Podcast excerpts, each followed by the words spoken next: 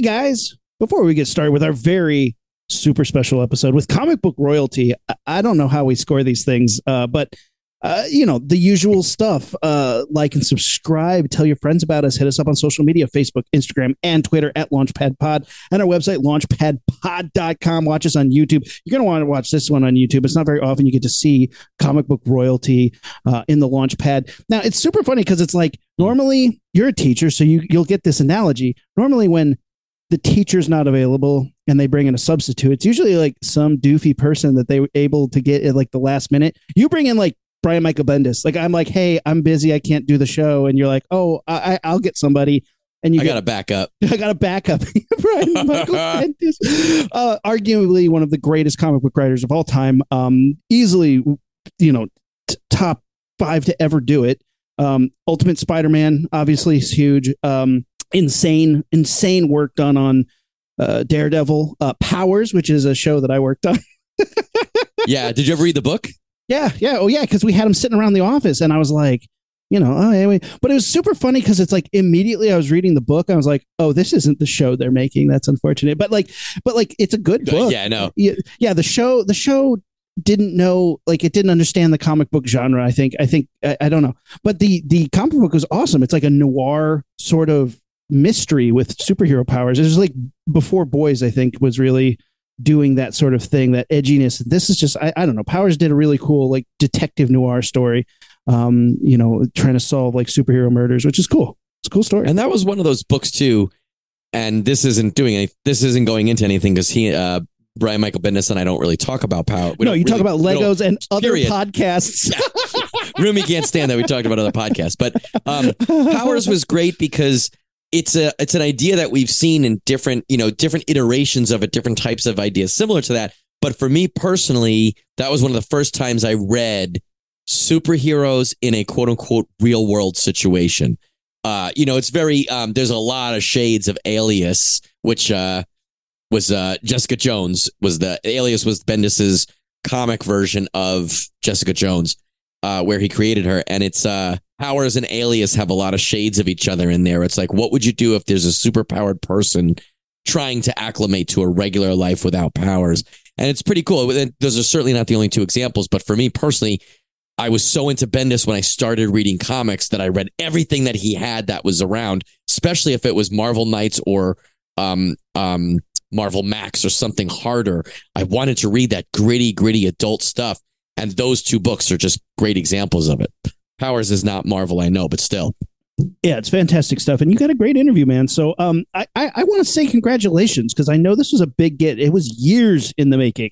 He's been trying to get on our show forever. He's like, yo, the Yeah, second, the second that McLean kid can't do an episode, I'm in. Put me in the game, coach. And I've been, you know, I've just been being, being a ball hog. I haven't haven't let up the mic one second. Well, I got to give a I got to give a, a, a couple shout outs to people who've tried to connect us, including specifically Diana Schutz, who is our uh, Launchpad podcast friend uh, editor who edited so many huge books uh, for for so many different companies. Specifically, she was doing just pounding it out at Dark Horse, Horse doing some amazing stuff. And she was on the show, and she was great. And she turned into one of those people who pretty much is almost like a uh, off off microphone friend who we've talked to and seen in in in the in the interim. And years ago, she tried to hook me up with Bendis, and she said, "Mention my name, tell him that we talked." She sent him a letter. I was like, "Listen, these guys are legit. I had a great time on their show. You know, they're worth the shot." And Bendis immediately agreed uh, a month before pandemic hit. We were going to go see him, have a bitchin' interview at WonderCon. Yeah, my remember cousin. Paul from the East Coast. My cousin Paul was going to be out here, um, and he was going to come meet him. And Paul not only is a huge comic nerd, but literally was following in my footsteps. So I was like, like here, Ultimate Spider-Man and Daredevil. You need to read those. That's what got me into comics. And now the kid has as much nerd cred as I do. And he was so excited. And then pandemic hit. He didn't come out. WonderCon got canceled. Um, Bendis I went left town, back to a yeah. thousand things. Yeah, you moved. And uh, Bendis and I have been talking all these years. Every once in a while, I check in. And I'm like, "Hey, what do you think about that interview?" And he's like, "Yes, sorry, I'm super busy." He ne- he never even like explained. He's just, "Oh, I'm so sorry. I'm busy." Yeah, I know you're busy, man. You like run the Marvel Empire and you're doing a thousand different things and you never sleep. And uh, Yeah, he was see. always so genuine. I He was always, see him in the uh, the Spider Man um, Into the Spider Verse was the, the the the first one, um, uh, the Miles Morales movie. Uh, it's like he's in your phone. You're calling Miles Morales, but you can't call Rumi me. loves that. I love that. he loves that. That's one of my favorite Easter eggs. he was also in the Daredevil movie too. Uh, Yeah, his yeah, name yeah. is mentioned in the original Daredevil movie, but Mhm. He was one. always like, "Yes, we'll do it. We'll do it." And I kept being like, "When? Okay, when do you want to do it? Me and Rumi will do it whenever. You tell me when." And then it would be radio silence for another month or two, and then it would, "Oh, sorry, let's try to do it now." Okay, when do you want to do it? Uh, I can't commit to a date for years. Phone Finally, this last, yeah, like the best, the best kind of phone tag when you're dealing with five Emmy Emmy winning, five Emmy award winning writer, producer, um, just extraordinaire. And finally, cousin Paul was coming back out, so I played the "Hey, my cousin's going to be sitting next to me" card. And finally, he was like, "Okay, let's do this." And we finally started talking dates. After three years, we were putting dates and times, and it was boom, boom, boom. We kept changing it, Mr. Bendis. Some of us kept changing it. he changed it a couple times. Finally, like it looked like tomorrow was going to be the day, and I was waiting for like a, a green green light, which I ended up getting like an hour and a half before we actually oh. rolled Oh. tape for the podcast. So and it's it's good. It's you got the interview, man. So hats off to you. Hats off to you for being persistent and uh, being a great interview, dude. You always you always deliver, uh, and you get to talk to cool people. well, that's you know that's one of those things that uh you know we always say Zeb Wells is one of the best because it didn't. And I remember you and I walking out of Zeb Wells's creepy ass garage, and we were like, that didn't feel like an interview because we it was a hanging out. discussion. It was a Yeah. chat, and that's how it felt with Brian Michael Bendis, this huge, huge guy who. It's. I don't think it's an exaggeration to say shaped the way that modern comics and the Marvel Cinematic Universe ended up being. Yeah. And I'm shooting the shit with him about podcasts and shitty movies and Legos, and it's just a chill conversation. Uh, it's one of the more surreal moments that we have, I think, doing this, where you're just like, I can't believe I'm just shooting the shit with Yeah. this giant god, you know? It's awesome, man. But we're teasing it too much. Let's get on with the show. Matt's interview with Brian Michael Bendis on the Launchpad podcast. Ignition sequence start. Six, five, four, three, two, one, zero. All engine running. Liftoff. We have a liftoff.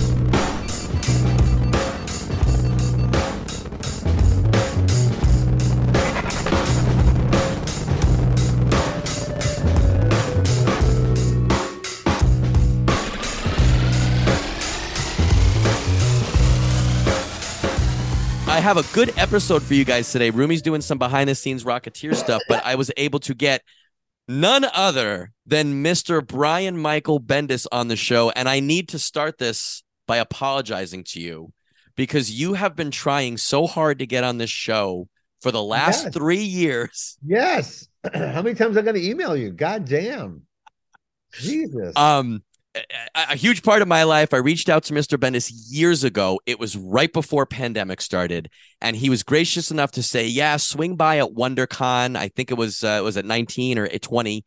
WonderCon 2020, and he's like, "Let's do an interview. My cousin Paul is in town. We were going to go do this great thing, all set up, and then COVID broke out and just shut everything down. yeah. And for the last three years, we keep telling each other we're going to do it. Well, there was, you know, there was that little phase where anytime someone goes, "You want to do a podcast?" and I'm like, "No, I want to go play with my Legos." You know, I, I, yeah, um, so there was that part of the pandemic, and then it was just timing for us. But I'm, I'm so glad we got this uh, done, and thrilled. I, I mean, I and jokes aside, thank you for your tenacity and interest in making this conversation happen. So Oh, I I appreciate you not getting annoyed. I'm one of those Oh, people. if no, you told no. me no or said it's not going to happen or I'm busy, I would have let you go. But you kept saying yes, so I kept. And I appreciate you being patient with me. And thank you so much for doing this. Uh, it, it I'm very sure it's going to be fun. I've said it to you before, and I've said it on the show before. You had a very, very large part in me personally getting into comics. You also revitalized a lot of Marvel. Um, for those of you who might not know who Brian Michael Bendis is, I, I'm I'm sure everyone right now is rolling their eyes. If you walked by a comic book store, I'm sure you know his name. Uh, Daredevil, Avengers, Spider Man, Uh, I mean, name a thing that he hasn't touched, both DC and Marvel.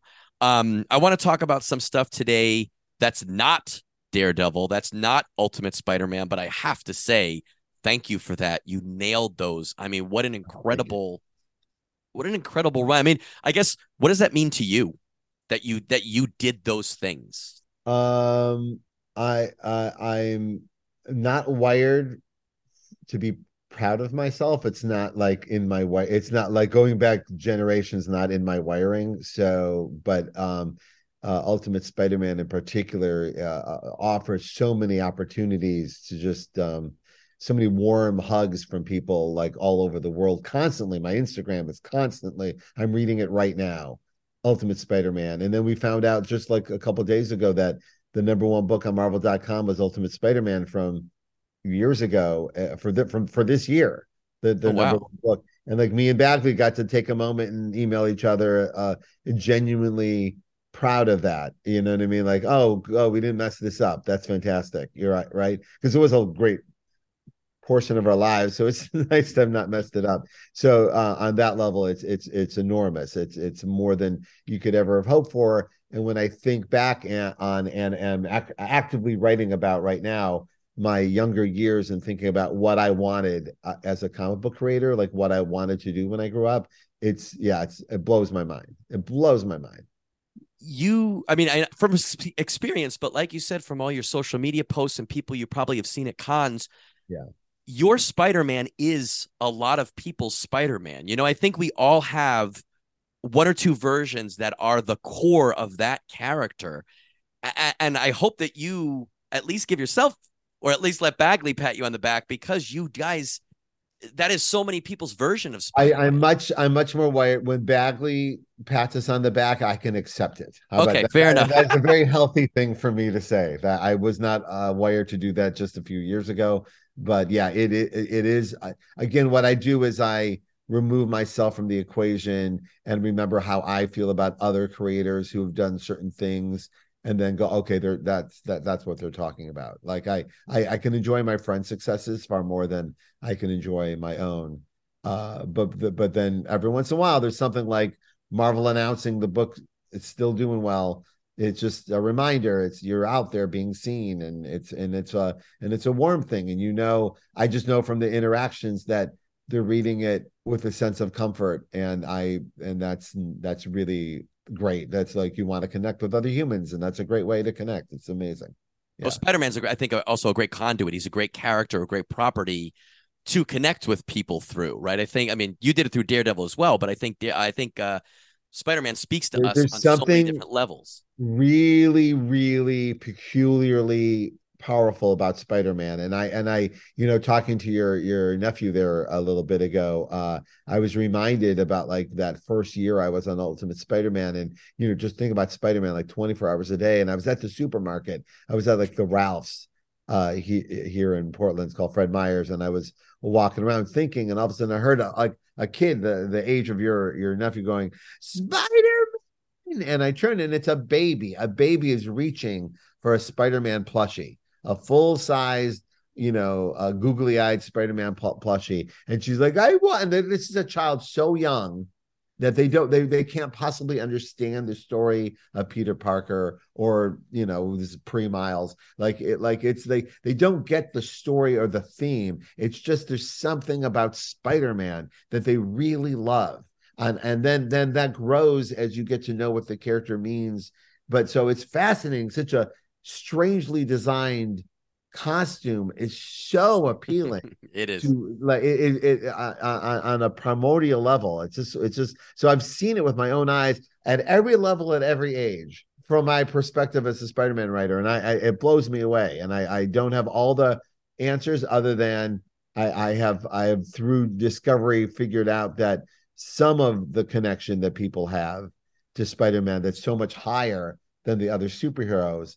is because you discover and you can read this in uh, Danny Fingerroth's book about Stan Lee called The Marvelous Life that you you figure out how much of Peter Parker's pain and his personal struggle was identical to Stan's at the time. Hmm like Stan was writing as personal as he could possibly write but hiding behind an avatar, right? Um, which a lot of writers have done over the uh, years. But what you, it's always fascinating to discover that when a writer's really putting it out there, like really bleeding on the page, an audience, even if they don't know, they know, they connect, Sure. they grab towards it, and on and on on all these different levels.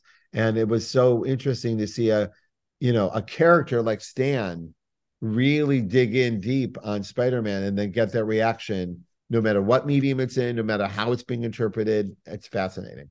and you have connected and worked on so many characters. It'd be easier to list the stuff, at least the mainstream stuff that you haven't touched. But like before that, you Teen did all of you had all of your Jinx World stuff that you did.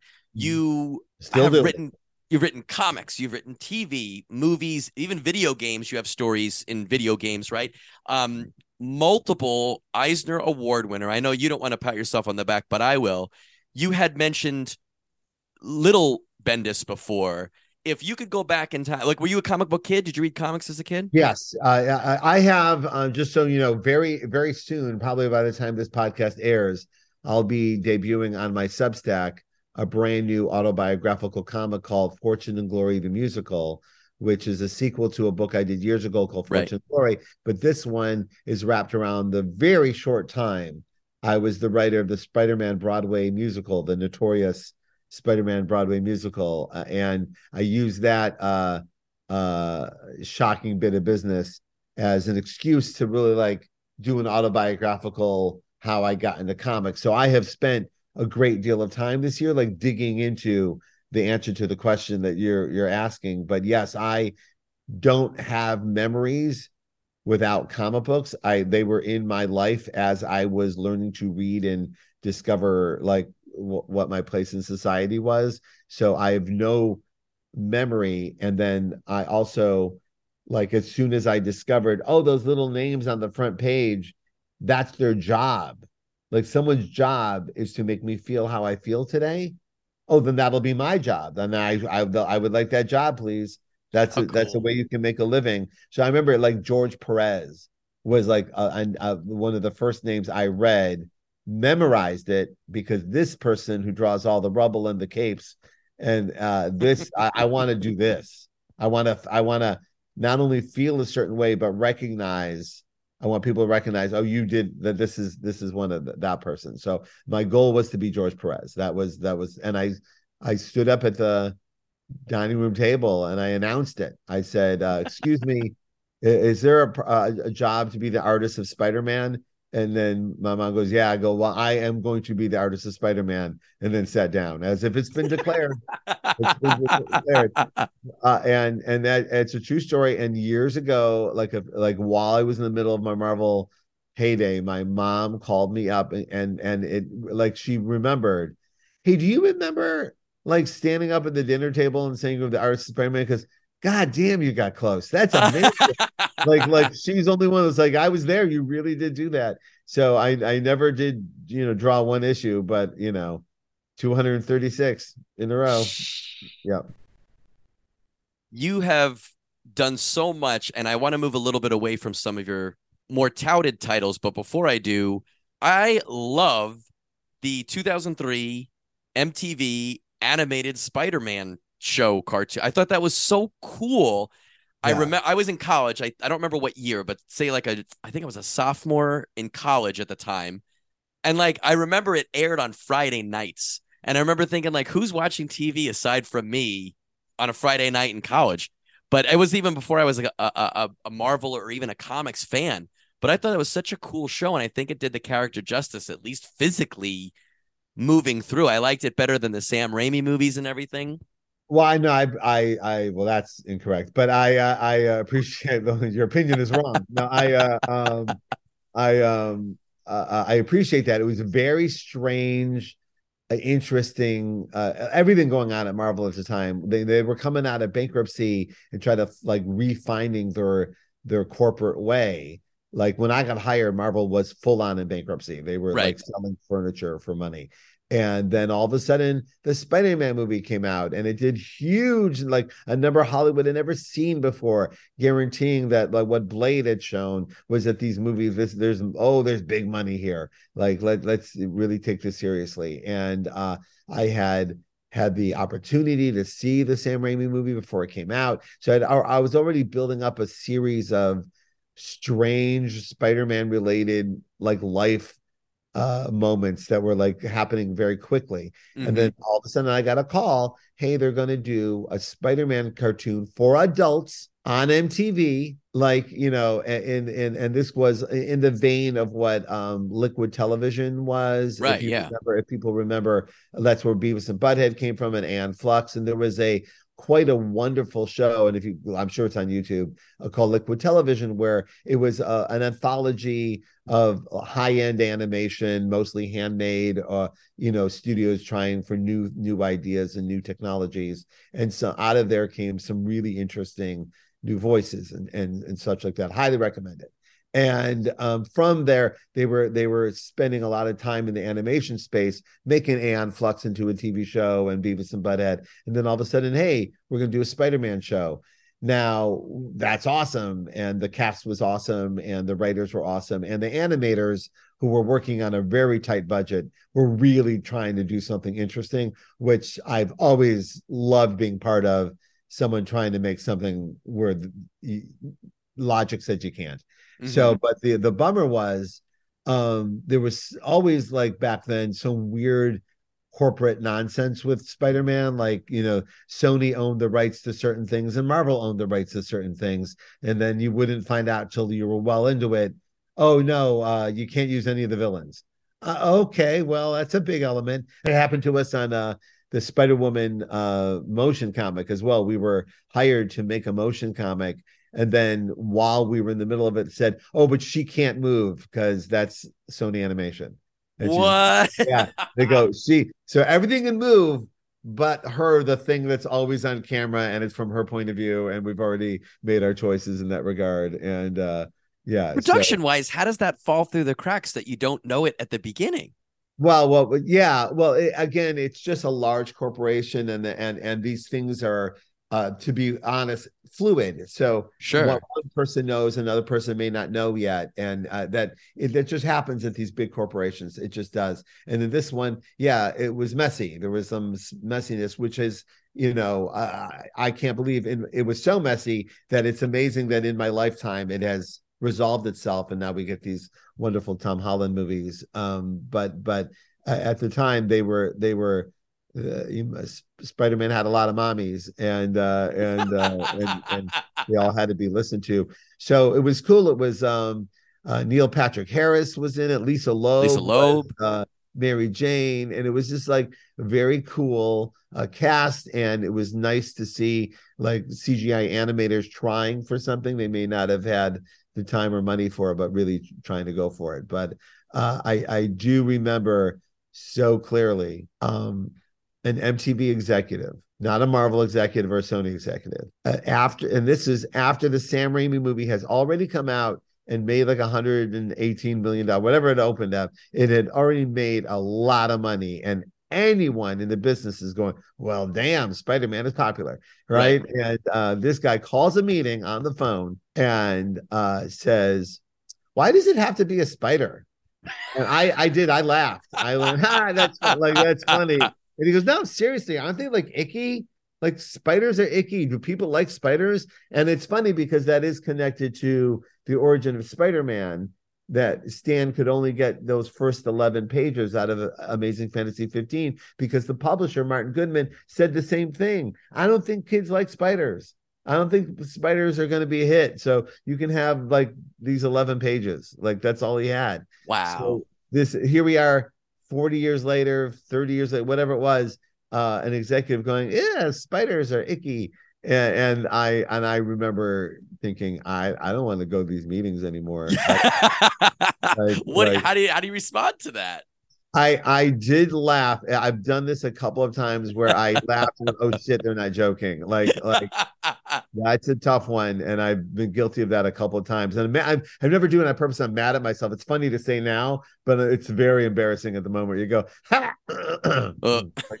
and uh, um, so yeah, but I, I, I did feel oh between the villains and MTV, who was in the middle of a, a wave of you know dating shows, like that's what they Sure. were doing a lot of. So yeah, the a dating show executive giving us notes on the cultural uh, uh literacy of spider-man. I i uh i uh yeah i remember not wanting to be in those meetings anymore. So it, it all ended up going away quickly but i i was glad for the experience. It ended up being one of those uh you, no one got hurt uh kind of failures that then when i got hired to work on the ultimate spider-man cartoon and the the um the video game i was much more prepared Sure. Yeah, that what, makes what, sense. what the partnerships and what the you know eh, what what what my energy should be in that room so uh because going right from the comic book which is literally a blank page and an, an artist who can draw anything and like there's not there's literally nothing you can think of that can't happen in this space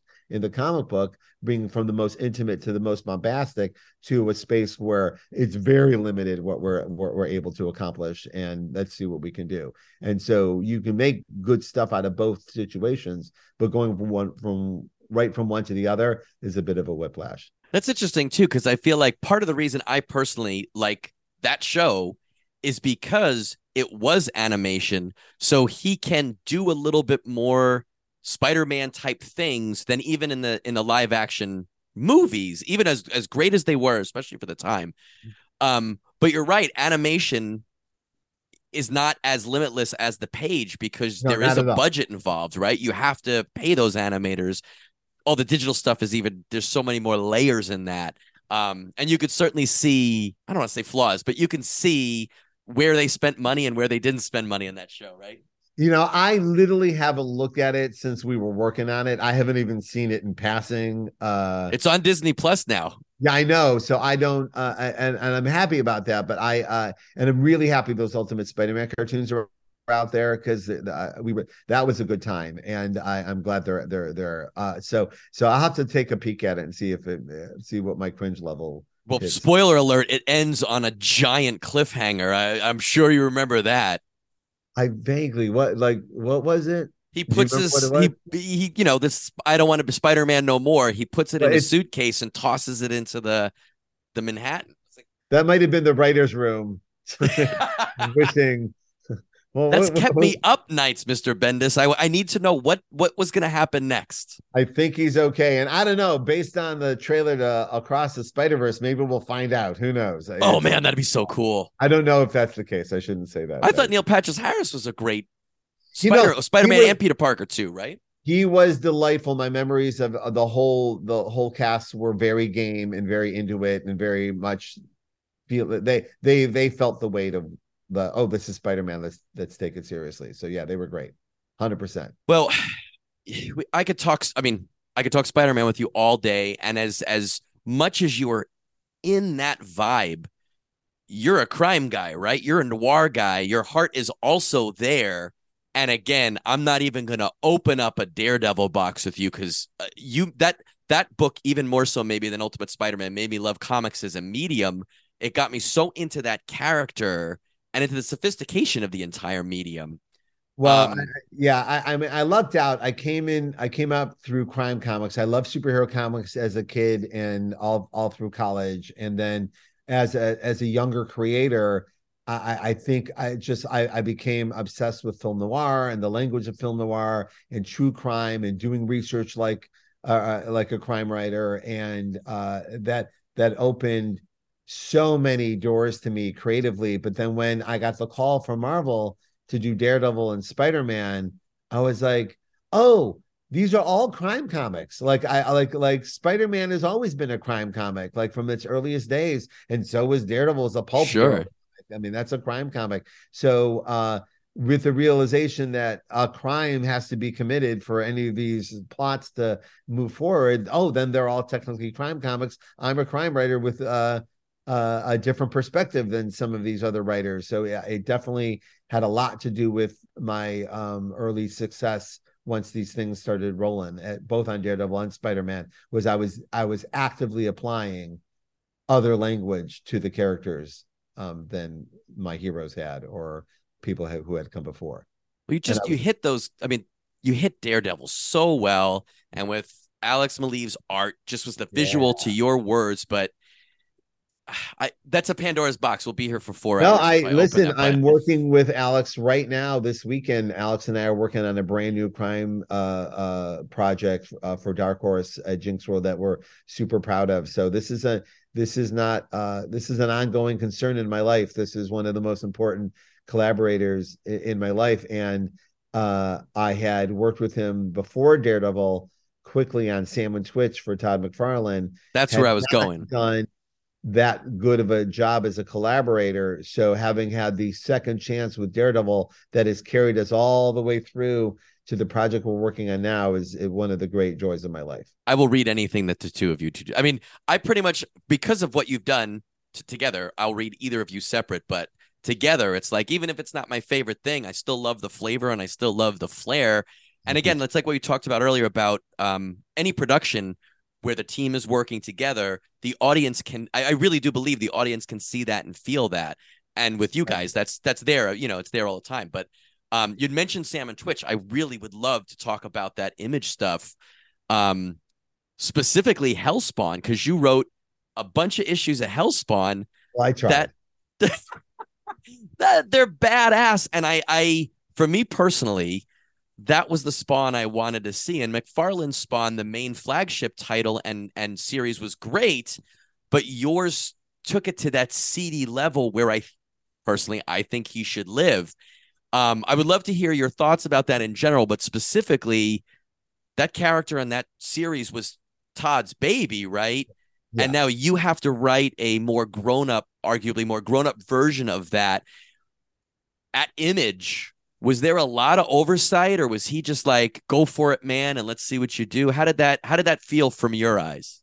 Well, he he's an interesting guy, Todd. I mean, people can tell that from any interview that that he gives. And uh, he called me out of the blue and uh, hired me, like out of the blue. Like, uh, and even how he hired me from the what he described to me was was so weird. Like, I was an image creator at the time. I had been brought in with by Jim Valentino, our, our publisher, uh, Caliber Press, which was this uh, really interesting small press publisher uh, that discovered me and David Mack and Mike Oeming. Look, almost everyone who's making comics right now like had gotten a start at Caliber, and uh, but Caliber had fallen apart, and we all needed a new home. And Jim Valentino had opened the door at Image in its earliest days to like you know uh, creators like myself who were not going to hit Image numbers, but but it gave us a safe and happy home that wasn't going to hurt anybody, right? And so we were there and so I was in the image machine.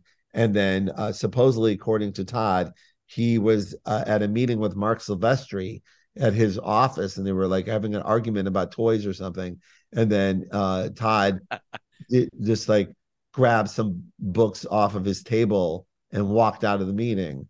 And one of the books was uh, my comic book Jinx, and uh, it's a, a book I did about a bounty hunter. And then he got into his car and then read it all the way home and then called me and then said hey i just read Wow. uh, this book i stole from marc silvestri and uh, i have a couple of projects that i'm i want to start making and i can't physically do them. I'm like oh what do you got? And he goes well i got a i got one about a giant cyborg monkey called Cy-Gor and i remember going what else you got? Like i just i like i just that's not what i do right? And and there are people that do that perfectly. I'm just not one of them. Sure. and he goes well i got these two cops. Like i'm in. Like i like i like uh, like I, I i can do cops like uh, for sure. And it was you know uh two cops in the spawn universe. And i and very set up very much like you know an abbott and costello odd couple kind of uh, scenario already set up uh, and I was like, fantastic. So, and from there, he, he was a great boss in that he did not give us any notes and let us do our thing and treated us the way he would want to be treated. Yeah. It was fantastic. Uh, uh, both pro and con me a pro me because it let me figure some stuff out that I needed to figure out as I was headed towards the main stage at Marvel. Um, uh, also, uh, con me because some of the things I needed to figure out were how to be a better collaborator. And Mm-hmm. because I was coming from being a writer artist who did everything, including the lettering, I like on Jinx, I did everything, right? Right. So when you're doing everything, it's really hard to tell where the storytelling stops. Like, where does my job as writer end? Because to me, it's in the layouts and it's in the inks, it's in the lettering choices. So I literally would write Sam and Twitch and then draw Sam and Twitch and then hand my drawings to the artists, including Alex, and say, Here, just do this, right? Mhm. And that was bad collaboration. That was not good of me. That was me overstepping and being a little megalomaniac. But in my heart, I was trying to be helpful. But sure.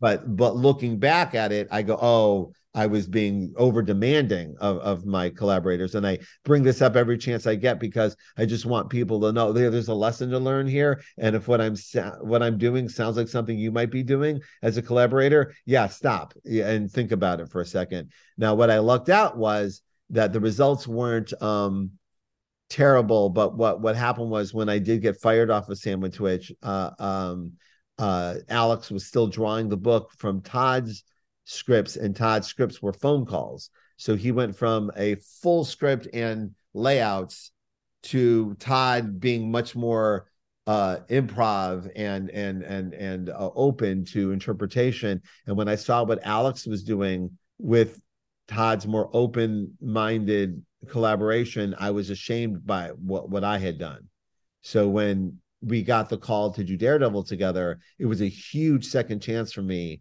to write well for alex to like just just to like uh, like I, I learned a lot through the firing that oh if i ever got a chance i would do it differently. And so we got to hit the ground running on daredevil because like sam and twitch was like this practice that we got to do uh thankfully on someone's dime. And then uh, and uh and then here we go on daredevil. So and we and we haven't had an opportunity to stop since You're a very frank interviewee. I like I like that you just put it all on the table. I mean, clearly you're in a, a, a position where that doesn't hurt or scare you, but I don't think in general a lot of people can do that. So it's refreshing to hear advice like that and frankness Well, like that. I'm a college professor uh, too, and I, what I've learned throughout the years, and I'm sure you've like you learn from failure. You you don't learn like I I don't learn anything from the big successes other than oh that was nice, right? But I didn't learn anything that I could take with me to the next project. Um, but every time I've messed something up, or or or, uh, or I, I've been surrounded by oh this isn't working, I've learned something. So I like to share that part because that's the good stuff. I feel, but again, you're right, and I, I'm I'm actually a teacher, and when the kids get upset because they screw something up, I'm saying we learn. You learn from mistakes. You literally, I don't think you can learn in most situations without. But I think that's one of those things is we as humans don't really share and don't really focus on because it admits culpability and fault and stuff. But it's it's refreshing and cool to hear, and I'm sure people listening are gonna really appreciate your your openness. part of my uh, uh, philosophy here is I've learned this from teaching is that the almost the entire time I've been teaching, we've lived in a society run by reality shows, and, so, and one of the lessons of reality shows is either you're a winner or you're a loser. Mm, Like either you're going to win this bake off or go home. All right, either you're the greatest Lego master or fuck off, and that's not what it's really like to be a creator. It's just not. sure. It, it's like sometimes you win and sometimes it works out, and you can know everything you knew that on that thing that won and it not worked this time. It's just so I like to counter that that constant energy that's out there uh, tell, telling young people they're winners and losers creatively and saying there's no such thing. It's just a journey. there, yeah. Let's change gears hardcore. Sure. You've mentioned Legos twice. Uh oh. Are you a Lego guy? I am a Lego guy, but do I? Yeah, I've, I've, that back there, that's a custom Lego. Like I was at my custom Lego store, and it was in the uh, display case, and I was like, "Hey, uh, I need to buy that." They go, "Oh, it's not for sale." I go, "Yeah, hi, I created Miles Morales. There's nobody on the planet that wants this more than me." Uh, except for maybe Lord and Miller, and so I, I, yeah, we're we're big Lego people, and um, having like characters uh, of ours uh, turned into Legos is about as big a deal as you could ever hope. It's a big part of some mental health uh, uh, situations in our house. It's uh, of for for the entire family. It's been a very good thing for us. So I I love just That's awesome. Are you Lego kid from way back too? I I was and then I stopped and then but Lego adult me and and the time I share with my kids with Legos and stuff is pretty great. Yeah. What are what are give me some of your sets both back then and now? Oh, if I took you to uh we have a we have an apartment filled. We got we have uh um we have the the giant Taj Mahal and we have the Beatles from the uh uh from the um Yellow Submarine set Mhm. at the Taj Mahal, but they're there, and from there the multiverse creates, and so there's a whole Batman section in one part, and then it turns into. So we're building this whole thing, and we have a whole uh, a Marvel tinged uh, uh, city. We've taken all the city uh, sets and mixed them with the Marvel sets and turned them into a uh, into a Marvel a, a giant Marvel New York. How you have a, a when you said we have an apartment, in my mind the apartment over- is no, solely over for Legos. garage. We have a over our garage kind of like place for comics and Legos. So How cool is that? Yeah. What's uh what's the next set on the docket for you guys to crack into? Well, I, this is my pri- my privileged space. Is that do I want to open my my Daily Bugle? I'm just so happy. I have like three characters in the Daily Bugle set, and I'm like, do I want to open it or do I want to keep it? And also, I'm like thrilled. Ironheart made the Wakanda sets. Like that really that delights me to no end. So like like there are there like Miles particularly brought to me like everything I like I didn't know I wanted. Like I've I've uh, merch has always blown my mind. Like we had merch early on in Ultimate Spider-Man, and I was like, whoa, merch is cool. And uh but but Miles got a um Miles got a Campbell soup can, uh, uh a, a Pez, a Lego, and what was the other one? Oh, a Band-Aid. There's a Miles uh, Band-Aids. And I was like, though that's that that that really warmed my heart. That's I feel very seen. Do you think you'd feel the same way if it was Scarlet or Jinx or anything else? I I Because well, it's I've had your it on- baby. on Powers we have a lot we've had quite a bit of merch Mhm. so i've had i have uh, experienced it so yes and i would like any of those things to hit the cultural uh, prevalence of spider-man that would be lovely and i, I i'm i'm ready for all of that I would But- wear a Scarlet Band-Aid. I think that'd Yeah, be cool. sure, absolutely and uh um yeah scarlet's is full of merch that's it's, it's built for merch Yeah. and um uh um but but so i kind of feel like i get to have my cake and eat it too like i get to tell stories like scarlet and not worry about nonsense of merch or anything like Yeah, that. Having things like you know um like the fact that jessica jones had as much merch as she had was like that that's something no one was thinking think about that when you were writing Alias? Nope, not Yeah. one second did I think that they're going to make uh things out of it. So I'm I'm uh it warms my heart. It delights me. It warms me. It, it's I I can't speak to it high enough. It's a war- it's a great feeling. So I get I feel like I get to have my cake and eat it too. That's I really do. I really awesome. like I got to do like whatever we can think of in the creator owned space and if it hits great uh, but but you do not have to like worry about it because Miles is out there Jessica's out there Riri's out there and it's it's quite lovely. I'm a big Lego guy from back then and now. I have a couple Spider-Man stuff specifically for my son who you met. he's 3. He's too young to really do too much Legos, but he's into it. My aunt and I did Legos literally since I was 5 and recently I bought her a set on eBay that was one that we have a picture of us doing and she's my Lego aunt. And th- we looked at the Taj Mahal but we wanted to get that the original ultimate collector set Millennium Falcon and it was like our white whale and we searched forever. We got hosed by scammers. We eventually got it and four people spent 20 hours in a- house where the entire living room was set up with tables took us 20 hours but it was That's like it was awesome That's amazing. Just so people know, like when if I'm out and about and someone like you just uh, did to me today with uh, your nephew introduced me to your awesome nephew who is clearly too young to fully. oh, he's my son that's my son Oh, that's your son. I apologize. kent yeah the other guy my my cousin this is my cousin paul There you he's go. he's sitting in on the podcast today So got a, a son and a, and a nephew. But go. I'm Well, sorry. I- go ahead. Let me see if I have one right here. But I um anytime I I meet uh, a youngin who's into Spider-Man, I I I give them a, a Miles keychain, a Miles Lego keychain. Do you really just have a pocket of them and you walk I have around? I have like two in my pocket at all time. No, like uh, like uh, like w- when I was a kid, Steve Martin famously had like he wouldn't sign autographs, but he would give you a business card that said "I met Steve Martin" because that's all you wanted. That's really Sure. wanted, right? So I was like. I, like I would always have like a couple comics in the car, and then like oh, there's that that it, it never seemed like the right thing, but I have a couple miles in my in my pocket, and if it's a little kid and they go, oh, he writes Spider Man, and the kid got that, you know, I, I don't know what that means. Uh, uh, a look on their face. Uh, um, I, I give them a I give them a keychain, and it's a nice little little thing. So Lego is how I connect with with the kids on on Spider Man. That's so cool. Well, we will certainly be visiting you at a con, and he will he will certainly get a Lego. He would he would be super into that too. Yeah. Anytime I see someone who like, yeah, this kid needs a moment. This, yeah, like the the Legos come out. That's so. Well, it's like, like a double moment, man. That's like Yeah. the symbol and idealism of Spider-Man and Legos. Like, man, you're just blowing minds all over the place, Mister Bendis. All right. Well, we'll let you go in a couple minutes, but before we started the show, you and I were talking, and you said you're a big fan of the podcast. How did this get made? Yeah.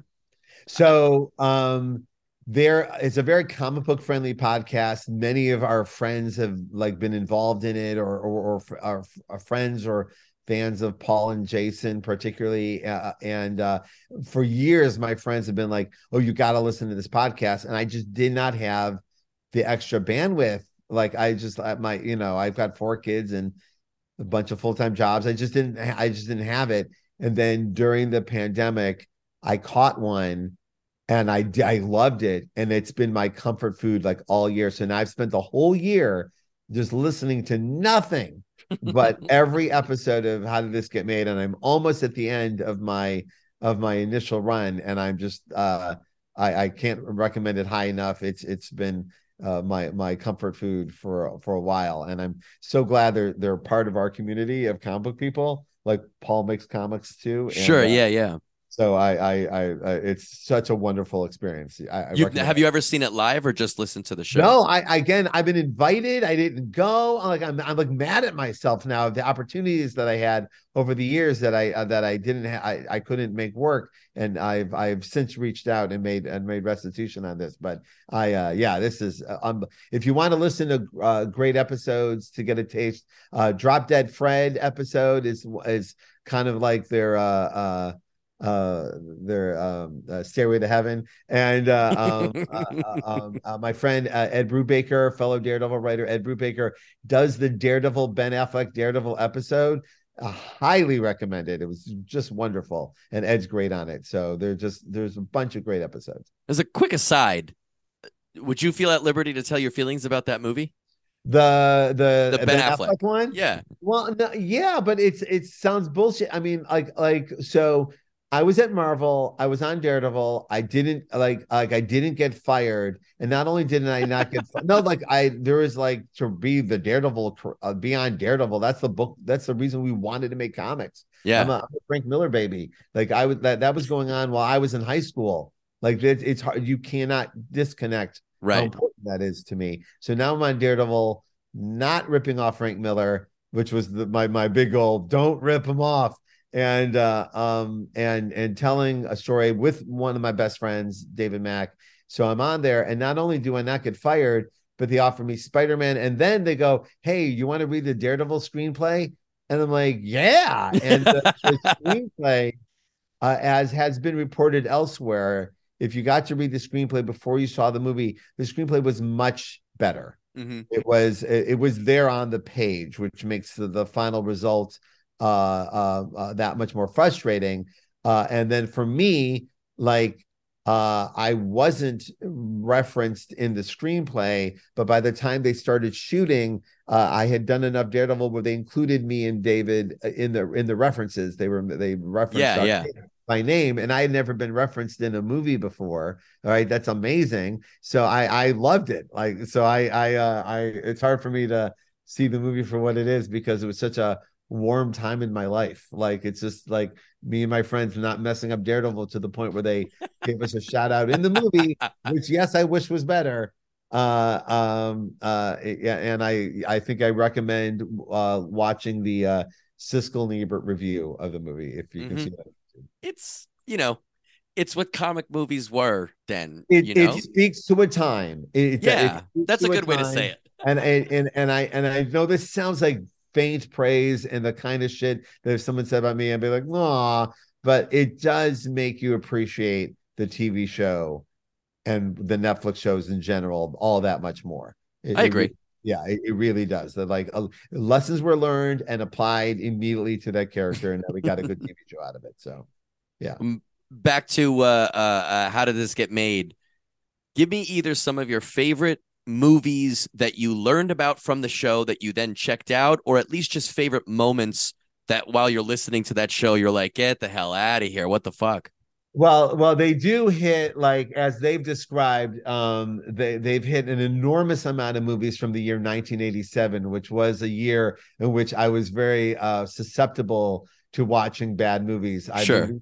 we were the only family in the in the neighborhood who had Showtime uh, and cable. So uh, me- my friends would come over and just watch whatever the fuck on Showtime, which often was a lot of these movies that were uh, like like the movie Scavenger Hunt was on like like over and over and over and over and over and over again and and and so it wasn't like our our our you know I know I know since I sound like such an old man because like my like like I I like my son was complaining there wasn't enough Star Wars material to watch on Disney Plus. Fair, yeah.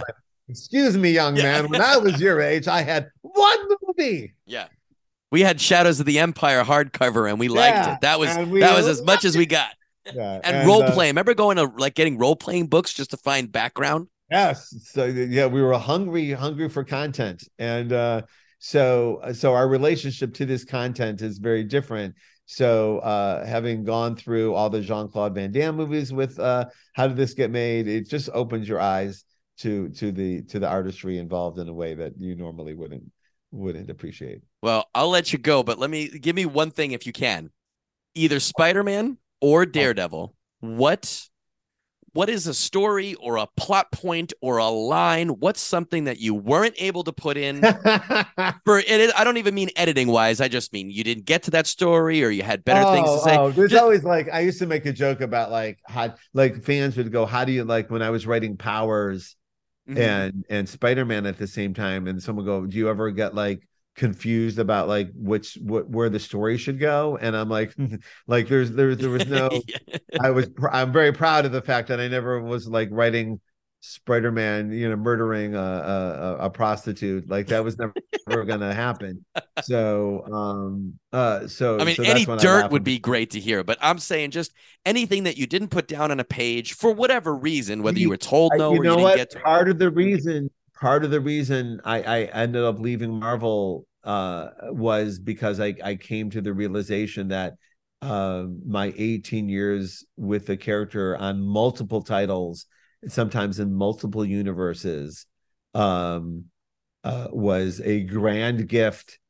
Uh, greater than the you know I, I hold the record by like seven years uh and and and uh, so i i um i honestly can tell you that I, I i i felt that not only had i done everything i could do but get the fuck out of the way so someone else can now do it and they can now have this this blessing that you've been given can now be given to somebody else if you would get the hell out of the way and uh, and you can and you're being offered to uh so so that was a big one but it's hard because the whole time when you're working on a character like spider-man it doesn't feel like work. It doesn't feel like uh, it, it feels like a, a beautiful share like uh, like a, a shared connection between creators and, and readers and why on earth would you ever not do that? Like like so so it's hard to like take a step back and go you've done this story time to go. Like like and that was it. Like i i'd come to the realization that i i i was i would i was coming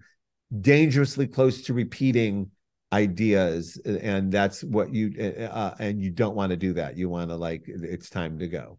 So I, I was uh, grateful then I could take all my lessons of Spider-Man and apply them to Superman and see which lessons applied and which ones didn't. And that Mm. that I was I was highly grateful for. So I I um so so the answer is no, I don't think I did. And in the time since I've been gone, I've had a couple opportunities to revisit that question. Is there anything else you want to do with the character? And uh, the answer was uh, not more than creating new things Mm. not more than like like attending to our Jinx World line with the ones and Pearl, and these are all new ideas and new characters and new challenges that I don't uh I, I don't know if I can do. I I don't know uh if if I have the tools to, to make that happen. And that's much more exciting as a creator than doing the thing that oh it's been 18 years. You can you got this one. Like you can do this. So uh um I also now that I look back and I ha- I have this these some of these crazy records at Marvel and realize that like oh nobody cares that you like nobody there's there's no Guinness Book of Marvel records. It's just like I I maybe should have left the gig even years before I did like and and and pursue this. So I'm grateful that I've been able to look back on that and go yeah no stone unturned. Did it got it all done. And uh and and also I'm I, I'm privileged by the fact, like we saw earlier, that people are still reading it. So it's it's uh, like I'm still getting all the juice that you get out of being a Spider-Man writer without having to do any of the actual work. It's fantastic. so I, I I I did not know that would come. Again, you don't know that's how it's going to be, and you know it's pop culture. Things, some things fade away, some things stay stick. You don't know what's going to be what. So I'm I'm very grateful that Ultimate Spider-Man, at least for now, is is still part of the conversation. And also these these movies coming out every couple of years, uh, particularly the Miles movies, just keeps it alive in in a way uh, in such a vibrant way that more than I could have ever hoped for. So Well, I'll speak for all of us and I'll say thank you for everything you've done because I think you like you said it's not work. It wasn't a job for Yeah. you, but it meant a lot to a lot of people. And I mean, you saw that today. I had my son talk to you and my nephew and even myself. It's like there are people who read it and you allow them that escape for a half hour. And then there's people who le- read it and take lessons from it and you know really think about it. It really changes lives. So and it's also been fun as hell. You wrote some great stuff. Oh yeah, it, it's a blast, and I and I, and and when people are listening to podcasts like this and they're thinking about, hey, I would like to do that. Yeah, go do it. I, honestly, go go make a comic by yourself. Go make a comic with your friends. It, it's it's the cheapest way still to express yourself. You don't have to buy a guitar or a camera. You just got a blank piece of paper and you fold it. You got yourself a comic. Go make one. Go tell your truth, whatever it is. No matter whether it's the most serious thing in your mind or the silliest idea you can think of, go do it because um, it feels good making it. It feels very, it's very therapeutic. It very, it's very soulful. And um, if everything goes well and you can find a way to get that work into other people's hands, that connection can be powerful. It can be worldwide. It could go as as big as you could possibly imagine. So I, I highly recommend it. You I go go make some comics. Well, where Even can if you we? mess it all up, it's great. Yeah. I'll read it. Even uh, um, where can people see what you're up to? Where can people follow you? If people don't know where to see what you have coming down the bend, where can we keep an eye on your stuff? Well, go to jinxworld.com and that will take you to my ongoing situation at Dark Horse. Dark Horse is now my happy home for all of our creator owned books, including Powers and our, our new ones like The Ones and Joy Operations, which we just got greenlit for sequels for both of those. So we're pretty excited uh, that we get to keep making our new stuff. Um, so thank you for that. Uh, also, uh, I have a book out um, with Andre Lima Araujo uh, called Phenomena. It's out through Comic Abrams uh, uh, Abrams Comics Arts. It's the first of a series of graphic novels. It is one of the most beautiful books I have ever had my name on it. If you love uh, what we did on Spider-Man, I think you'd really did what's going on with Phenomena. It's a, a on all ages fantastical uh, a book about what might happen to our world uh, coming in the future, uh, uh, and also um, I have a situation going on on Substack. It's a newsletter service, um, but they've um, uh, come to a, a bunch of us comic creators like Jonathan Hickman and Brian K. Vaughan and uh, uh, Kelly Thompson, and we're all doing um, comic book work on Substack. I'm teaching a live class.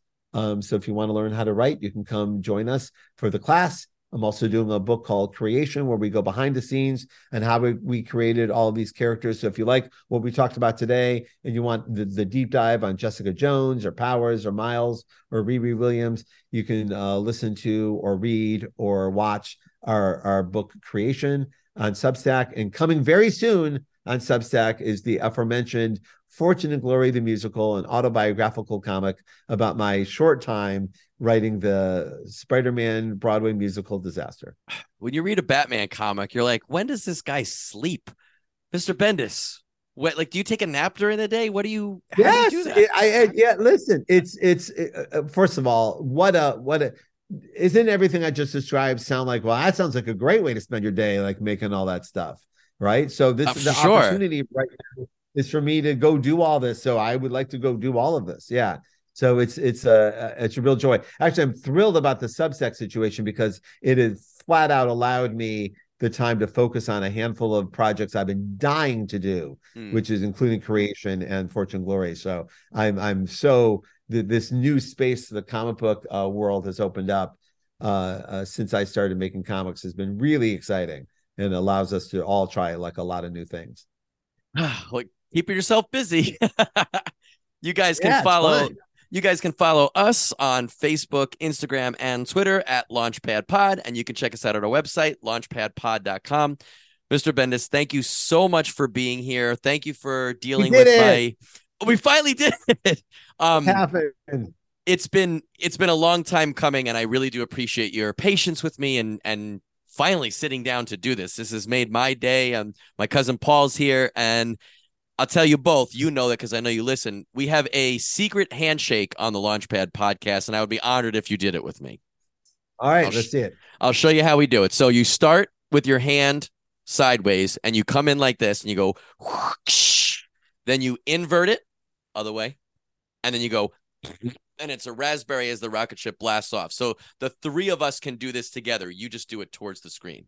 So we'll come in sideways, invert, and then a raspberry up. Oh, okay. Sound good? Ready? Three, two, one.